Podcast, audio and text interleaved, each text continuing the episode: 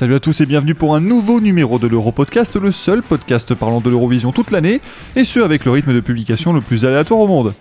Aujourd'hui, on va s'intéresser au début des sélections nationales à travers l'Europe, avec bien entendu Destination Eurovision pour la France, et dans notre partie historique, je vais vous parler de quelques chansons qui auraient bien pu représenter d'autres pays.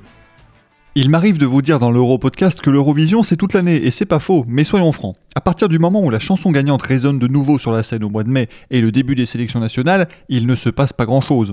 Enfin, Sauf si l'Eurovision est organisée en Ukraine et que le simple fait de choisir une ville haute nous embarque dans un thriller de plusieurs mois. Mais ces mois morts et tristes sont passés, nous sommes désormais en décembre et les sélections nationales sont plus proches que jamais. Cela commence comme d'habitude dès la fin de ce mois avec la sélection nationale albanaise qui devrait nous permettre de connaître la première chanson de l'Eurovision 2019, sauf si un pays recourant à une sélection interne nous fait une petite surprise d'abord. Si vous n'avez jamais regardé la sélection albanaise, sachez que cette année elle aura lieu les 20, 21 et 22 décembre. C'est toujours une épopée de regarder une sélection nationale dans une langue que l'on ne connaît pas et je vous avoue que débuter par l'Albanie peut être difficile pour un non-initié. Cette année, les 22 chansons en compétition participeront aux deux premières soirées, là où elles étaient auparavant dans des demi-finales. Le premier soir, les chansons seront interprétées avec l'aide de l'orchestre de la télévision albanaise, et le deuxième soir, on pourra découvrir les versions finales tout en albanais, comme le veut le règlement.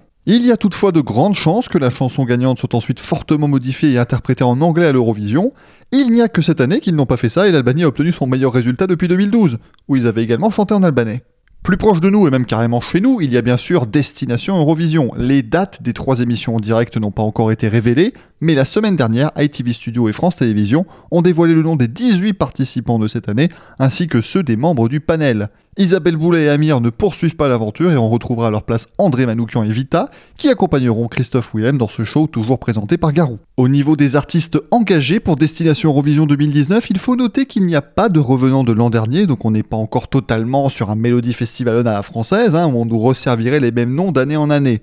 On retrouve par contre des noms connus, je dirais de tous, sans offense aux participants de l'an dernier bien sûr, mais Emmanuel Moir et Shiben Badi sont tout de même des artistes ayant connu un succès très important par le passé. C'est comme l'an dernier plutôt du côté des auteurs-compositeurs que l'on peut remarquer quelques petites choses intéressantes. Vous le savez certainement, Madame Monsieur, les représentants de la France à l'Eurovision 2018 font partie des auteurs-compositeurs de la chanson de Bilal Hassani qui s'intitule Roi. On retrouve aussi Alma qui avait représenté la France en 2017 dans l'équipe ayant composé Le Brasier, la chanson de Naestro. John Maman, Messi, vous savez, celui qui a chanté Love Life il y a quelques années, et Sophie Tapi, la fille de Bernard qui a participé à The Voice, ont été impliqués sur la chanson de Lautner, J'ai pas le temps. Youssoufa a lui écrit les paroles de Ma petite famille de Noémie avec l'artiste, alors qu'Emmanuel Moire a écrit et composé sa chanson La Promesse. Cette dernière est d'ailleurs l'une des quatre chansons que l'on peut déjà écouter sur YouTube en intégralité. Elle fait en effet partie du dernier album de l'artiste et est sortie au mois de novembre. Vous pourrez également écouter Le Brasier de Naistro, que je vous conseille d'ailleurs, ainsi que la chanson d'Hugo, Ce qui me blesse, et Oulala de Pour les autres, il faudra attendre le 20 décembre et les versions de 90 secondes qui seront publiées sur les réseaux sociaux de France Télévisions. Ce qu'on peut en tout cas remarquer, c'est que les quatre titres sont déjà assez différents, ce qui est de bon augure quant à la diversité de la sélection.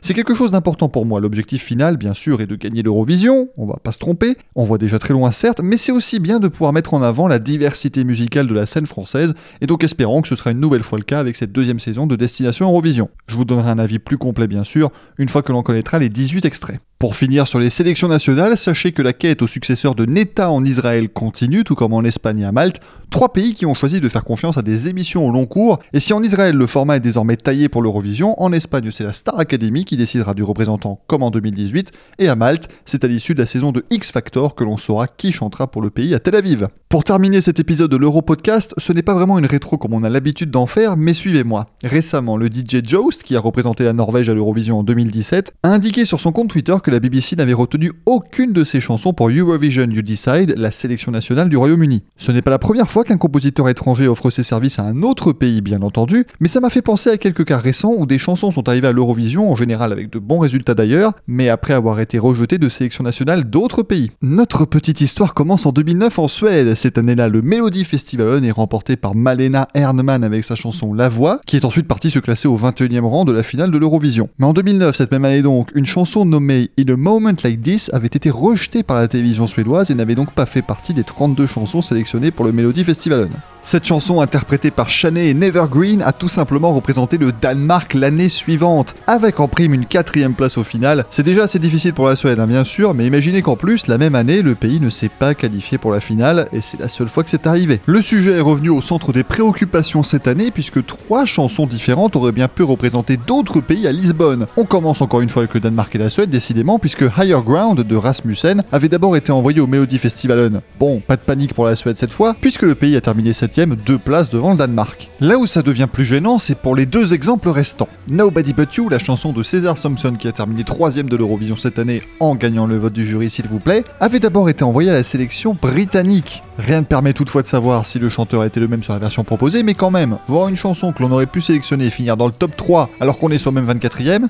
c'est pas simple. Mais la plus grande plantade implique clairement Fuego, la chanson qui a représenté Chypre avec Eleni Foureira. Vous savez, celle qui a fini deuxième, meilleur classement du pays, tout ça. Eh bien, à la base, elle aurait bien pu représenter la Grèce. C'est en tout cas ce qu'affirment les journaux grecs, expliquant que l'artiste ne souhaitait pas prendre part à une sélection nationale. Ce qui est finalement assez drôle quand on sait que la sélection nationale grecque a été annulée cette année et que leur artiste a finalement été choisi en interne. Oh, et qu'elle n'a pas réussi à se qualifier pour la finale aussi. J'imagine qu'il doit y avoir beaucoup d'autres exemples, mais tout ça sert aussi à montrer que l'Eurovision, c'est une énorme part de chance également dans le résultat en tout cas. Bien sûr, certains pays réalisant de mauvaises performances d'année en année doivent se remettre en question, mais il n'est pas non plus possible de fabriquer une victoire à l'Eurovision. La Bulgarie l'a appris ces dernières années d'ailleurs. Voilà qui termine ce nouveau numéro de l'Europodcast. N'hésitez pas à me laisser des commentaires, hein, bien sûr, et à me donner votre avis. Abonnez-vous également à la chaîne YouTube Parlons Eurovision et au podcast sur iTunes. À la prochaine. Ciao ciao